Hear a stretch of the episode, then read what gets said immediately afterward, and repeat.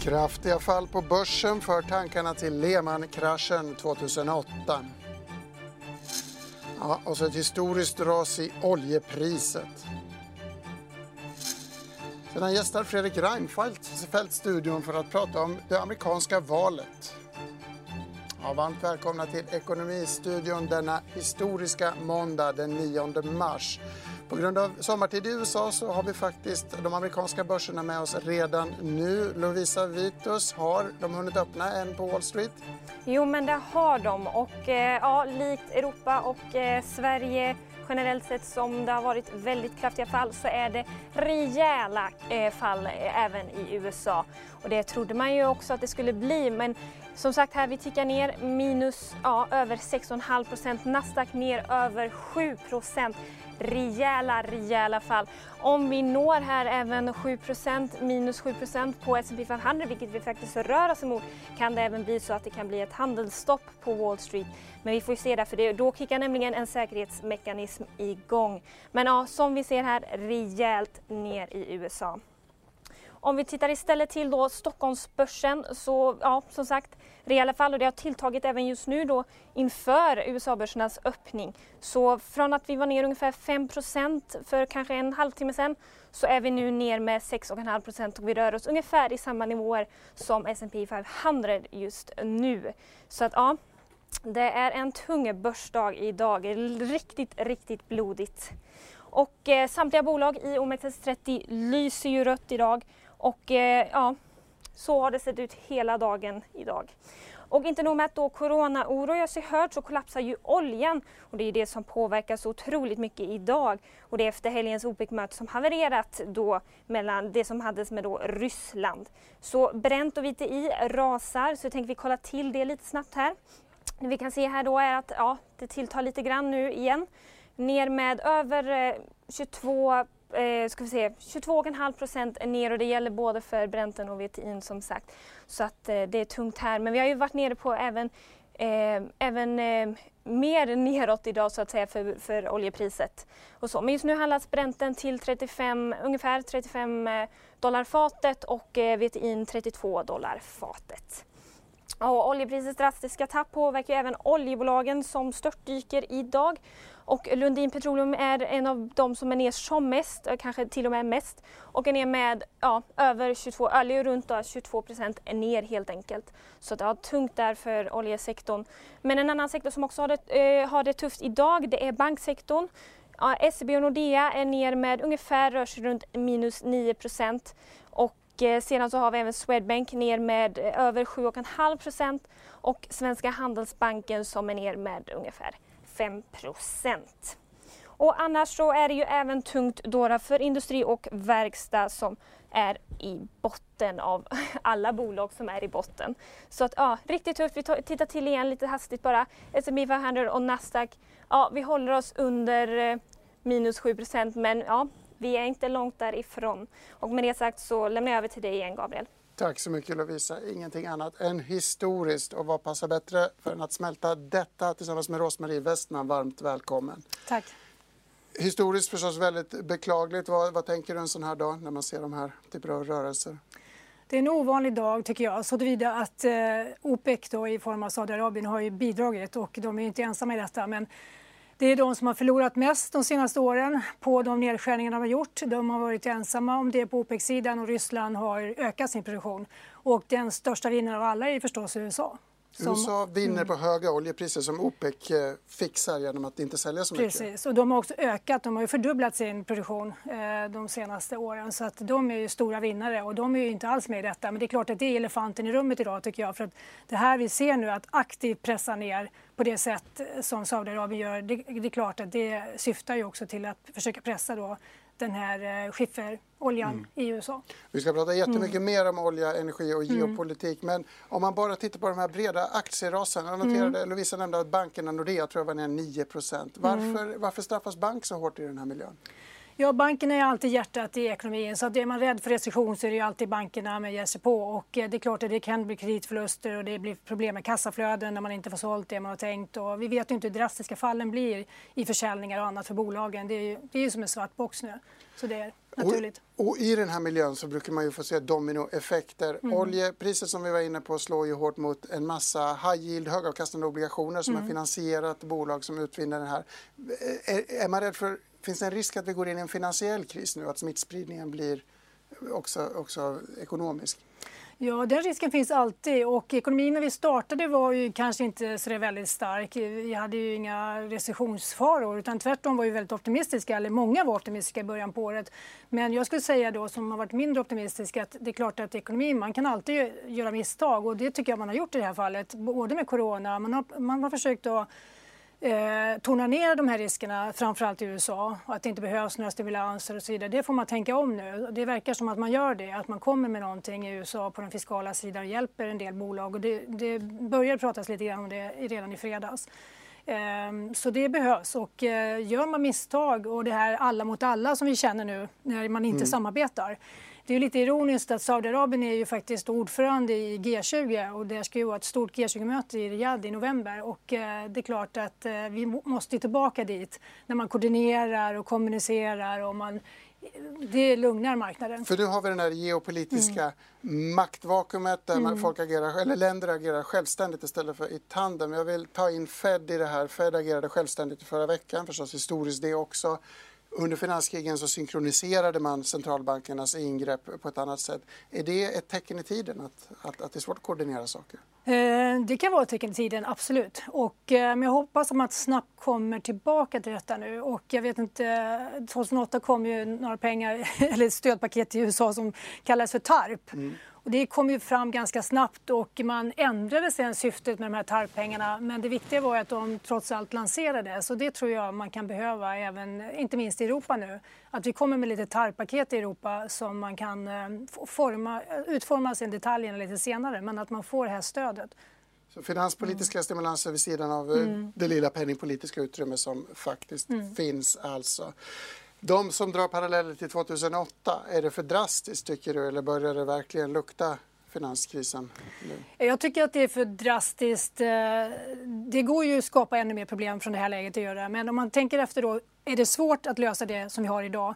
Är det svårt att, lösa olje, att stabilisera oljemarknaden? Nej, det är inte svårt. USA kan till exempel vrida om armen på Saudiarabien i många stycken. Alltså det, där finns ju ändå en, eh, en maktbalans som de kan utnyttja. Ehm, så det går att ordna ehm, på någon dag. Alltså mm. det räcker ju att Saudiarabien säger att de eh, kommer hålla fast vid de gamla målen så kommer ju oljan gå upp på bara det. Och sen när det gäller corona, det är ju samma sak där, att man kan ju ändå se att det stabiliserar sig i Kina och då, vet man inte, då har de gjort mer drastiska åtgärder än vi gör här i väst. Så att vi får kanske leva med detta lite längre i väst. Men det är inte så att vi inte kommer komma igenom det här utan det här är en virusutbrott och vi tar oss igenom det. Men det kräver krafttag. Ja. Vi ska återvända till det du nämnde, Ryssland, Saudiarabien, USA. Alldeles eh, lite tidigare idag ska jag säga så hade vi besök av Christian Kopfer, råvaruanalytiker på Nordea och då diskuterade vi just dynamiken mellan Saudiarabien och Ryssland. Saudiarabien tryckte på knappen men eh, ryssarna gjorde ju verkligen sitt, sitt till för att det skulle bli på det här sättet.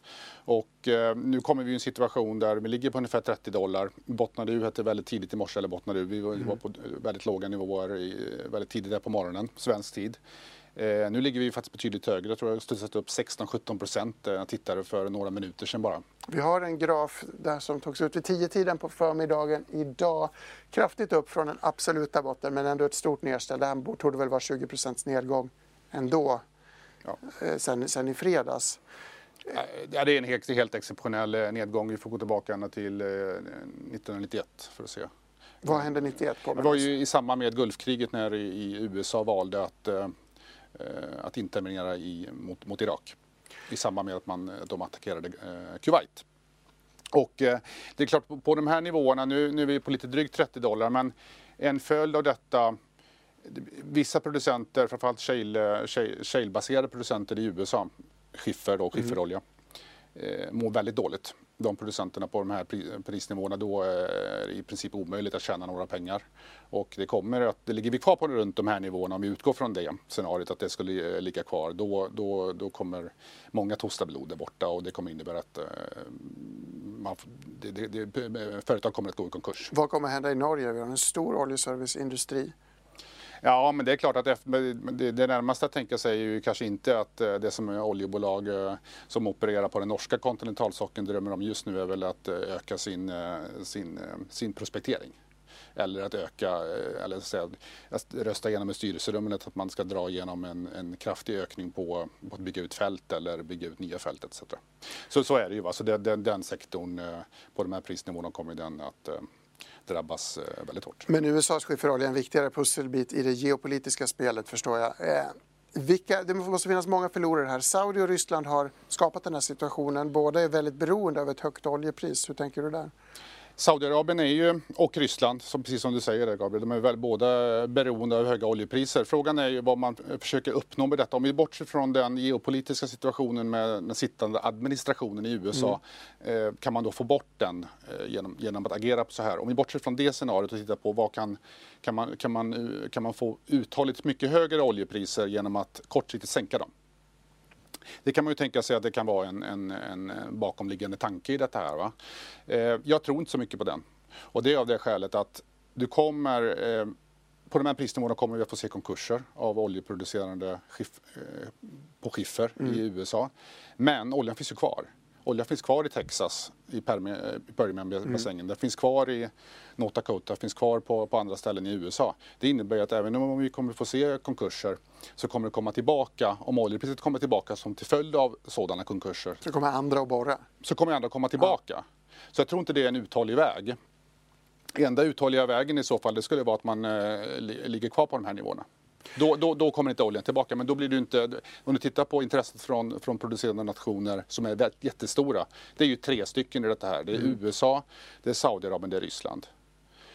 Framförallt två av dessa, Saudiarabien och Ryssland, är, är, vill ha höga priser över tid. I alla fall ganska höga priser över tid så att man har klarat sina statsfinanser på ett bra sätt. Va? I USA har man lite, lite med båda händerna här. Man vill ha låga priser för att det ska vara billigt att köra mycket bil. Konsumenterna mår bra av det men såklart amerikansk oljeindustri som du nämner är jättestor och beroende av ett högt oljepris. Så det här är ändå negativt för USA eller vad är samlade bilden där? Ja, om vi tar med det här spelet med den sittande administrationen så ja. tror jag det är negativt för dem. Um, för det, blir, det är ju rent kaosartad situation nu både med, eh, med coronaviruset uh, som då begränsade efterfrågan, mycket i transportsektorn självklart. Va? Och nu då den utbudsmässiga situationen. Så det är båda benen i mm. den här ekvationen som får priserna att mer eller mindre kollapsa. Och, och, USA har gått, ska man komma ihåg, gått från att vara en, en eh, stor importör av råolja räcker man gå tillbaka tio år eller något sådant för att hitta eh, var USA världens största importör av råolja netto. Nu är Kina det. USA idag exporterar mer olja än vad man konsumerar. I vart fall eh, givet dagens produktionsnivåer. Så, så, USA, om man ska hitta någon form av handelsbalans så är man ju faktiskt en vinnare då om man bara isolerar just penningflödena. Är Kina alltså en vinnare i det här också? Ska vi ta med oss det? Kina är, är, är definitivt en eh, en vinnare om man isolerar penningflödena, ja. Med, medan USA då, och detta ja. med, det skulle i så fall vara en, en liten nettoförlorare mm. just på, på, på den situationen. En reflektion skulle kunna vara att Saudi gick med på det här för att tvinga Ryssland tillbaka till förhandlingsbordet. Man, man går med på en ohälsosamt låg eh, prisnivå och hög produktion i hopp om att Ryssland ska känna smällen och bli lite snällare eller mer samarbetsvänlig. Kommer den strategin att kunna fungera? Ger det något för det resonemanget? Ja, jag tror att eh, det kommer sluta med att, eh, att aktörer, i det här fallet OPEC och plusset då, vilket är Ryssland, kommer att gå tillbaka till, till förhandlingsbordet. För det, det, det, eh, den här situationen som blir nu, det blir eh, det blir inte så roligt, det blir inte roligt för någon av dem. Och, eh, och just av det skälet, jag tror inte att man lyckas få bort amerikanska skifferproduktioner för gott. Det inser de här mm. Eh, nationerna. Tror jag. Och därför så, så, så, tror jag man kommer komma överens till slut om, om en, att begränsa sin produktion. Och då har vi då kanske löst i vart fall eh, det utbudsmässiga benet. Kvar har vi då situationen med efterfrågan som är fortfarande låg. Vi pratar om nationer som vinnare och förlorare. Bolagen, du följer ju många av de här oljebolagen. Jag antar att de har känt det hårt på börsen idag? Absolut, och det, det är ingen hemlighet att uh, såg ju ned precis på kolen här i, uh, i morse strax efter, eller vid nio, vid nio tiden så var vissa aktier ner 30 procent. Mm. Det är klart att det är en uh, exceptionell händelse där. Ska man hoppas, om man följer de här bolagen, ska man hoppas att det ändå blir någon form av harmoni mellan, mellan Ryssland och Saudi och att vi kan få lite av en återhämtning? Eller vad, vad ser du framför dig? Ja, men det är klart att om vi nu tittar på... Jag tror ju att, att, eh, jag tror att oljemarknaden kommer att eh, bli stabiliserad igen. På, I vart fall om jag bryter ut utbudsmässiga benet. Vad som händer med världsekonomin på efterfrågan är lite lurigare. Mm. Men jag tror man kommer lösa utbudet och för att balansera marknaden och det kommer leda till då högre priser. Priserna kommer komma tillbaka. Det var frågan om när tror jag. Jag tror att man kommer begränsa utbudet. Och då det är klart att med högre oljepriser så det är klart att det är ju en no-brainer då i samma, i, med intjäningen i, i, i oljebolagen. Men frågan är när och hur resan dit blir? Ja, det är absolut. Det är ju råolja är världens mest handlade råvara. Så det är klart det finns ju tusentals förståsigpåare i detta här. Men jag, jag, min, min gissning är att det kommer lösas under, under första halvåret. Under första halvåret förhoppningsvis en stabilisering i oljepriset alltså? Ja, alltså stabilisering av, olje, av oljeutbudet. Ja. Oljepriserna kommer inte vara stabila. Okay. De kommer inte ligga kvar här på 30 utan man ska komma ihåg att så länge som det är överutbud på en råvara mm. Eh, och i det här fallet råolja till slut så finns det inga lagringsmöjligheter längre. Finns det inga lagringsmöjligheter längre av, av, av, av en, en, sådan här råvara, då går priset i princip mot noll. Va? Det är det som kan hända. Så det kommer inte att bli stabilt, det, det, kan, jag, det kan jag definitivt utlova. Om bara, bara en väldigt kort parallell, om till exempel att du har överut på koppar eller på zink mm. eller en, en, industrimetall. Den kan du i princip förvara på ett väldigt enkelt sätt. Mm. Råolja är lurigare att förvara, det är betydligt mer beroende av, av eh, alltså, ta, ja, att man, man, kan förvara dem på ett bra sätt. Är, är noll, finns det någon form av rimlig botten? Skulle 20 dollar ändå vara en rimlig vågar du på någon sån? Nej, det, nej alltså det finns i princip, det är, vi, vi rör oss ner mot kanske 10-20 dollar. Eller 10, för det, det, det, finns så länge det kommer vara, om överutbudet fortsätter, då, då, då går priset mot mm. noll. Mycket intressant. Ja, men det gör det. För att du, du har ju vissa, man ska komma ihåg att vissa producenter ligger på eh, säg 5 dollar i produktionskostnad. Mm. Så det, det, finns ingen botten på priserna om, om överutbudet ligger kvar. Det kan, det kan jag i princip lova. Och Saudi, rätta mig om jag har fel nu, Saudi som är delvis drivande i det här är en av de spelarna som har lägst produktionskostnad själva, stämmer det? Ja, men det är ju landbaserade produktioner. Man ska komma ihåg att världens största fält är fortfarande Gavarfältet i Saudiarabien och uh, hittades ju på, om jag minns rätt, uh, 60-talet, 50-60-talet. Och uh, ligger väl på någonstans 3-4 dollar per, per producerad fat finns det ju andra producenter också som har väldigt låga produktionskostnader men det är ju, Saudiarabien är ju störst detta med runt 10 miljoner fat per dag. Då. Ja, medan Christian Kopfer rullade där så har marknadshistoria återigen skrivits. I USA har man stoppat handeln tillfälligt eftersom nedgången toppade 7 Rosmarie, vad ska man säga om, vad ska man säga om det? Ja, det är en dramatik förstås och eh, jag tycker man ska se det som att förtroendet för den politiska ledningen, då, den här bristen på samordning mellan centralbank och det fiskala i USA, det tar ut sitt pris nu. Så eh, USA betalar ett högre pris på marknaden också? Man, amerikanska marknaden är extra nervös, tolkar jag det rätt? Då? Ja, den är också den högst värderade och eh, det var den som var mest älskad får man mm. väl säga också innan det här eh, tog skruv. Och det är klart att nu är många i det här läget man vill minska sina, sin exponering och då minskar man det där man har sina positioner och då är det amerikanska aktiemarknaden och det är de här långa positionerna i dollar som vi också mm. ser. Jätteintressant. Christian Kopper var inne på att en otroligt turbulent tid kunde vänta oljemarknaden. Men där ser du alltså, om jag tolkar det rätt, USA som spelaren som ändå har nyckeln. Genom att vrida om Saudi så kan man lösa det här problemet. Ja, det är en väldigt nära relation eh, mellan Saudiarabien och USA så det vore ju mycket märkligt om inte USA skulle kunna utnyttja den relationen mm. till sin egen fördel nu. Eh, man har säkert eh, Alltså, Ryssland vill säkert att det ska hålla på ett tag. De har ju stabila oljebolag som, som de har kontroll över och kan kanske ha en bättre uthållighet än många andra. Eh, men jag tror att eh, det är en självorsakad skada får man ändå säga. Nu sitter ju marknaden och tolkar in saker i oljeprisfallet, i räntefallen och sen handlar man ner aktiemarknad i en andra omgång. Då. Men, men eh, jag tycker att det är det lättaste ändå att fixa nu. På lite kortare sikt så är det ju stabiliteten i oljemarknaden. Den mm. kan man ju få ordning på någorlunda. Alltså jag säger inte att det ska gå upp till, till 50 igen men att man ändå får en stabilitet så att man inte behöver ha den här risken att det går under 30. Jätteintressant mm. nyckelbegrepp där att det är ett självskadligt eller självvållat mm. problem här på marknaden. Nu har vi varit eh, runt hela jordgloben men inte särskilt mycket i Europa. Vi ska blicka kort mot Italien som förstås har stängt av stora delar av eh, den nordliga delen av landet. Jag pratade nyss med Irene Mastelli, en italiensk ekonom. Det lät så här. I Italien allt som eh, har att göra med allmänna aktiviteter, funktioner är stängt som påverkar livet betydligt, livet av alla människor. Men ja. särskilt de som har barn, eftersom är hemma, eh, har varit hemma i eh, nu vissa veckor. Och det, mina vänner säger att det blir, det blir uh, svårare och svårare att underhålla dem uh, eftersom de inte går på skolan. Förstås ett socialt och hälsovårdsrelaterat problem av högsta dignitet. Men hur påverkas Italiens ekonomi av det här? Det här är ju den viktigaste regionen ekonomiskt och det är ett historiskt eh, stort ingrepp där 16 miljoner människor påverkas. Ja, absolut. Det, det, det, påverkar betydligt. Men eh, man kan inte underlätta eh, storleken på tillverkningsindustrin i norra Italien, särskilt i Lombardiet. Så Lombardiet är Italiens ekonomiska motor. Och den röda zonen, den zonen som är stängd, eh, eh det utgör 30 procent av den italienska BNP.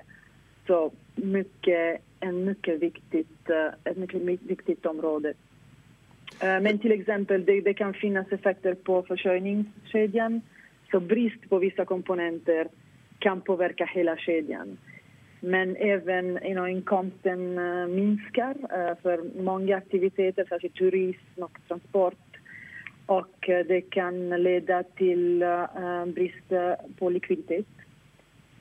Så nu har regeringen planerat uh, vissa åtgärder. Till, till exempel de ger uppskov uh, för inbetalning av skatten och bankerna för avbetalning av lån och den europeiska centrala banken har ökat likviditeten för, för bankerna. Så det finns vissa åtgärder. Italien har ju varit i hetluften förut, olika ekonomiska kriser, bland annat under eurokrisen. Finns det risk för att hela den italienska ekonomin eh, dras ner i en allvarlig lågkonjunktur på grund av det här viruset? Ja, absolut. Och um, forecast på BNP har uh, minskat redan. Uh, en bra nyheter är att uh, um, vår underskott var relativt lågt. 2019 var det eh, 1,6 procent. Nu kommer regeringen att kunna öka det. Så det, uh, det kommer att bli 2,5 procent uh, Ehm, eh, i jämförelse med 2,2 procent. Men eh, hur säger man, eh, de italienska statsfinanserna är i gott skick. Ja, Irene Mastel, medan vi pratade där så fortsatte Dow Jones ner 7,5 procent ser det ut nu. Men det hon sa om Italien, vi ska inte glömma det. Jätteintressant ändå. Hon beskrev den italienska statskassan som i lite bättre skick. Det finns eh, en viss resistans. Hur handlas italienska obligationer till exempel mot tyska? Hur, hur har marknaden tagit emot det här? Alla statsräntor går ju ner, men eh, i södra Europa så går de upp lite grann och det är 25 punkter upp eh, ungefär på den långa tioåriga. Och det är Eh, notervärt. Att, att misstron inte är så kompakt, eller hur ska man ja, tolka det? Ja, så att det ändå går upp när allting annat mm. går ner. Så att man bygger in de här riskpremierna som man får göra varje gång det blir lite krisläge. Och eh, om man jämför dem med den tyska så är det 200 punkter skillnad. Och den absoluta nivån är ju fantastiskt låg naturligtvis. Den är 1,30 eller däromkring för Tyskland och det blir väldigt billigt. Det är ju bara 18, vad blir det? 18 månader så låg de på 3,30. Mm. Så att eh, det är klart att det blir bra nivå att omfinansiera statsskulden. Och det, det, har de väl gjort, att de har förlängt tidigare så att det är inte den här eh, turbulensen som det varit tidigare, att, eh, alltså att, det sticker, att det sticker iväg. Men jag tycker det sagt så tycker jag ändå om man ska eh, hålla i minnet att ECB har ju sina köpprogram ändå igång och de har mycket italienska, de har innehav av, av italienska obligationer. Så att det, det bygger ju på det. Eh, det kan ju smygas in ännu högre riskpremier om, om, man inte skulle hålla fast vid det. Och jag tror att det kanske skulle vara läge för ECB att signalera någon form av antingen utökning eller en ram eller någonting för att de börjar närma sig hur mycket de kan köpa. Då. Så det, det är ju ett av de åtgärder de skulle kunna göra nu på torsdag. De har ju möten nu på torsdag. Intressant. Mm. Så då kan man tänka sig krafttag från ECB mm. trots, att, eh, trots att de konventionella redskapen är, mm. lite urholkade. Mm. Kan man tänka sig att Fed också tar till nya typer av åtgärder?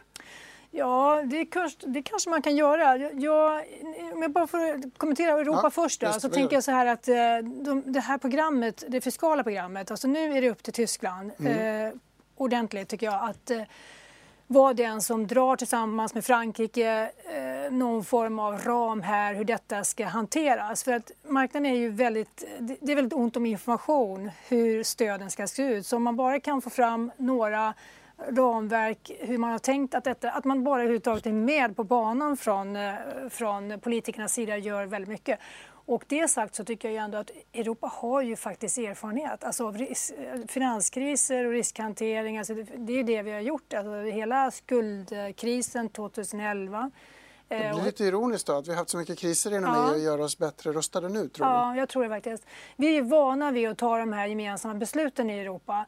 Så vi avviker från resten av världen där alla ska göra allt på egen hand. Och, eh, men i det här läget så borde det vara en fördel. Och jag tror inte att vi ska sitta still och det gör vi inte heller. Men Europa kommer göra sitt. Och jag tror också det är viktigt för att Lagarde är ju ganska, ja hon är nytillträdd och, och, det finns inte så mycket kvar och jag skulle helst se att de inte sänker räntan för det finns ingen det hjälper inte banksystemet till exempel om de sänker ytterligare nu då, och eh, det är de andra åtgärderna som är mycket viktigare och kan man, ja, dels ramverk för fiskala åtgärder men också hur de ska, finns det ytterligare stöd de kan ge för, till bankerna då när det gäller utlåning till deras kunder och sådär. Så det, det, är det viktigaste tycker jag, den signalen. Och sen är banksystemet mycket, eh, mycket bättre röstat den här gången. Det är mycket bättre. Men vi ser ju det, 15% ner på vissa italienska, de stora italienska bankerna idag, mellan 10 och 15 procent. Men det är, det är, inte anledning till panik trots att det är en väldigt kraftig manöver? Eller hur skulle du beskriva ja, Jag tycker att det börjar... Eh, alltså, det är väldigt stora rörelser. Ja. Alltså 7-8 procent är stort. Om någonting går ner 10-15 procent är det väldigt, väldigt stort. Och de är ju nu de är ner ungefär mellan 20-30 procent. Unicredit är ner 30 kanske på, år, på året nu. Eller från sin högsta nivå, mm. inte året men från sin högsta nivå under då, eh, hittills i år. Och, eh, det, är, eh, det är så det med bankerna att det är en förtroendebransch. Det får inte löpa amok helt och hållet och det är ganska svårt att återställa. Så det mm. där tycker jag, jag tror har en väldigt stor uppgift framför sig nu ECB här på torsdag. Verkligen intressant. Mm. Vi noterar att utvecklingen i USA dämpas något, eh, lite grann. Två korta ord om Federal Reserve bara innan mm. vi måste avsluta. Man har gjort lite lite manövrar för att säkra marknaden där ändå? Eller vad händer mm. nu vid sidan av räntesänkningen? Ja, de har ju eh, de, har, de korta likviditetsreporna, då, eller dagslånereporna har ju utökats idag. Då, och, eh, så det är en signal om att ingenting ska gå fel på dagslånemarknaden. Mm. Och så där. Det, det, det är ett stöd i sig självt. Sen blir det väl så att Fed kommer kanske sänka det ytterligare 50 punkter. Jag skulle inte tro att de gör det kanske den här veckan, det blir för snabbt inpå. Men framförallt är det samma sak i, i, eh, i USA, att det måste samordnas bättre med den mm. kommunikationen som man får då från eh, Treasury Department, alltså Finansdepartementet, så att det inte blir den här känslan av att Fed sänker och så får man direkt kritik eh, från presidenten. Det är klart att det är inte någon förtroendeskapande åtgärd utan nu måste det koordineras bättre. Mm, bättre koordination mm. alltså. Mm. Vi måste sätta punkt där tyvärr. Rosmarie Westman, tack så mycket för att mm, du kom. Tack. Däremot fortsätter programmet och vi ska stanna kvar i USA eller i alla fall rikta blickarna ditåt. Tidigare idag hade vi nämligen besök av ingen mindre än tidigare statsminister Fredrik Reinfeldt som är på gång med en ny bok om USA och amerikansk politik. Så här lät det då. Fredrik Reinfeldt, du arbetar med en bok om amerikansk politik. Varför gör du det? Därför att eh, valet den 3 november är i vår tid det viktigaste beslutet som det amerikanska folket eh, ska fatta, inte bara för USA utan för hela vår världsordning. Du har precis varit i USA, du träffar kandidater och amerikanska politiker av olika rang. Vad är dina intryck och slutsatser så här långt? Att den amerikanska valrörelsen är väldigt inåtblickande kan man säga om alla val. De tenderar att komma ner och handla om sjukvård, om eh, kriminalitet, säkerhetsfrågor. Eh, vi eh, som tittar på det utifrån är ju mer undrande över vart vår värld är på väg. Finns det något multilateralt beslutsfattande kvar för att möta klimatfrågan? Kommer världshandeln vara öppet? Eh, Finns det någon som står emot den här väldigt starka driften mot ökad protektionism som ju Donald Trump har stått för men som också en del av de ledande demokraterna står för? Sjukvård är ju en jättefråga, särskilt nu när vi står inför ett eh, coronautbrott. Har du någon reflektion i den frågan när man tittar på amerikansk politik? Hur påverkar coronadebatten? Att den har ett jättegenomslag. Jag var ju på plats när eh, Donald Trump och Mike Pence höll den här presskonferensen har blivit väldigt omdiskuterad. Eh, dels försökte de ju gå ut med budskapet att man inte ska politisera frågan. Men dels kan man då notera att ju eh, Donald Trump men även Mike Pence har bidragit till förvirring i frågan genom att ta på sig att beskriva ett läge som sen flera sakkunniga inte håller med om. Och eh, också försökt så att säga lugna ner i för hög utsträckning ett problem som du absolut fått fäste i USA och som sprider sig. Och de som vill kritisera Trump-administrationen, de har genomfört besparingar som slår på den kapacitet som nu hade varit nödvändig. Och USAs sjukvård fungerar på ett sådant sätt att miljoner människor står utanför eh, egentlig fullständig tillgång till sjukvård och alla får inte de här coronavirustesten. De uppges kosta 3 000 dollar ungefär vilket förmodligen bidrar till stora mörkertal och att vi inte känner till hur många som egentligen är smittade. Att människor inte bara saknar sjukförsäkringen, då kan de inte testa sig. Nej. Många har ett svagt socialt skyddsnät, det är svårt att vara hemma och ja. vara sjuk. Det här gäller inte minst människorna som gör maten, som amerikanerna äter.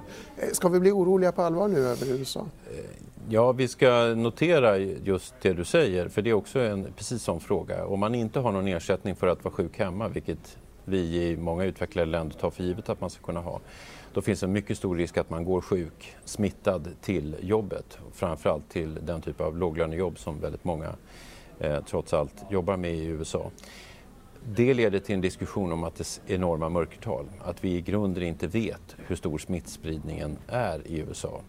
Och det är ju samma problem som när vi började diskutera hur det här hade brutit ut i Kina. Alltså känner vi till omfattningen? Finns det mörkertal? Um, och det ska vi naturligtvis känna eh, oro för. Och det är också en stor diskussion som är i eh, USA. Först hade man någon sorts attityd, inte minst Trump bidrog till det, att det här kommer bara utifrån och eh, vi har det här under kontroll. Det tror jag nu, några dagar senare, någon vecka senare, inte det amerikanska folket håller med om. Eh, hur kommer det här att påverka valrörelsen? Tror du att det här kan bli Donald Trumps fall rent av? Ja, det är många som eh, letar efter det som ska bli Donald Trumps fall. Ehm, precis läget innan så tyckte ju många republikaner att det såg ganska ljust ut. Ekonomin var stark eh, efter riksrättsåtalet. Än en gång skulle man kunna tillägga, för det var likadant för Bill Clinton, fick eh, Donald Trump stigande förtroendesiffror. Republikanerna kände vi på väg mot att bli omvalda. Nu tyngs han av coronavirushanteringen. Både hans egen lite olyckliga inblandning, han började återigen med att kalla det mesta för en bluff mm. eh, och har sedan givit en del konstiga uttalanden. Och också den kritik som finns mot att USA inte är tillräckligt förberett på detta. Och eftersom sjukvården är den fråga när man mäter i USA som har störst betydelse. Det ser man också när jag följde primärvalsrörelsen eh, i USA att sjukvården har en väldigt stor betydelse. Kandidaterna pratar mycket sjukvård även om de demokratiska kandidaterna vill lite olika saker. Så ja, det här kan bli en faktor. Men vi ska också säga en annan sak. Det är mars månad. Det här är ett val som är 3 november. Och är någonting man har lärt i politiken så är det att eh, mm. frågor kan förflytta sig. Det kan se annorlunda ut när vi kommer till hösten. Det beror helt på hur detta virus nu fortsätter att etablera sig eller eventuellt tryckas tillbaka. Mm, mycket intressant. Italien står i fokus just idag. Man har mm. spärrat av stora delar av det norra Italien. Eh, förstås stora potentiella ekonomiska konsekvenser av det här. Du var statsminister under eurokrisen. Jag vet inte om vi är på väg i något liknande idag, men vad är din reflektion? Att det måste absolut ses som en stor risk att detta fortplantas in i ekonomin. Det vill säga, coronavirus i sig är en utmaning. En influensa mot vilket det inte finns någon vaccin där vi är högst oklara över hur stor dödligheten egentligen är. Ehm, men det andra är att den spridning som nu sker, isolerandet av människor, människor människor ställer in sina resor, sina konferenser, företag som drar till drastiska åtgärder det är ju som att säga, dra till alla snören från alla håll eh, och sänka den ekonomiska aktiviteten. Och det kommer naturligtvis att falla ut i att eh, aktiviteten i ekonomin sjunker, att tillväxten går ner, att eh, många företag helt enkelt kommer få mycket stora problem. Och det bör man ju också notera apropå att utgångspunkten var i Kina. Jag var eh, i Kina, inte precis innan detta utan en tid innan och redan då talade man om en känsla av överkapacitet, avmattning i den kinesiska ekonomin, stor oro för detta. Och sen kommer det här ovanpå. Och alla som följer Kina vet vilken enorm betydelse de har för investeringar och konsumtion i världen idag. Eh, bara det borde föranleda eh, stor oro. Så att ja, det kommer att ske en rätt ordentlig tror jag, sättning i ekonomin till följd av detta. Sen är det många som säger det beror naturligtvis på hur långvarigt det blir. Ja, men det har redan kommit så pass långt tycker jag att väldigt många nu gör beslut relaterade till detta som gör att de dämpar den ekonomiska eh, aktiviteten. Mm. Det låter lite som en perfekt storm där man har olika smällar från olika håll. Vi fick oljeprisraset ja. efter Saudien och Ryssland idag. Ja. Har du någon spaning till oroliga svenskar? Inte annat än att det har varit högsta mode att leta efter det som ska göra att vi får en sättning efter en osedvanligt lång period av goda tider och närmast med känslan av att börskurserna har kunnat stiga nästan oavsett eller varit opåverkade dessutom av världshändelser. Jag som följer geopolitiska läget och sett hur det har blivit allt svårare, inte minst efter Trumps tillkomst 2016, har noterat att det verkar ha gått börserna förbi. Mm. Men nu är det möjligen så att nu kommer eh, saker som sker nära i tid med varandra och påverkas av varandra som möjligen leder till eh, den här sättningen. Att oljepriset sjunker beskrivs ju väldigt ofta i Sverige som att jaha, nu kanske bensinen blir billigare och sen undrar alla varför blev det inte det till slut.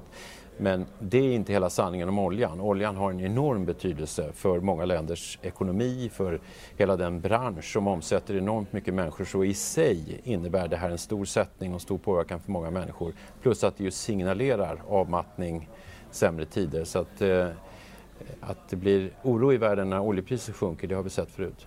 Du inledde intervjun med att berätta om den geopolitiska dynamiken som har förändrats kraftigt under Donald Trumps presidentskap. Ja. Innebär det här att vi står sämre rustade för att möta en global kris oavsett ja. vilken form den tar? Ja, det skulle jag säga. Därför att vad är vår tids starkaste drivkraft? Det är en nationalism kopplat till väldigt mycket auktoritär populism. Alltså den starka ledaren som representerar sitt land, sätter sitt land först. America first, Brexit som är en variant på Britain first. Vi ser det i många delar av Europa.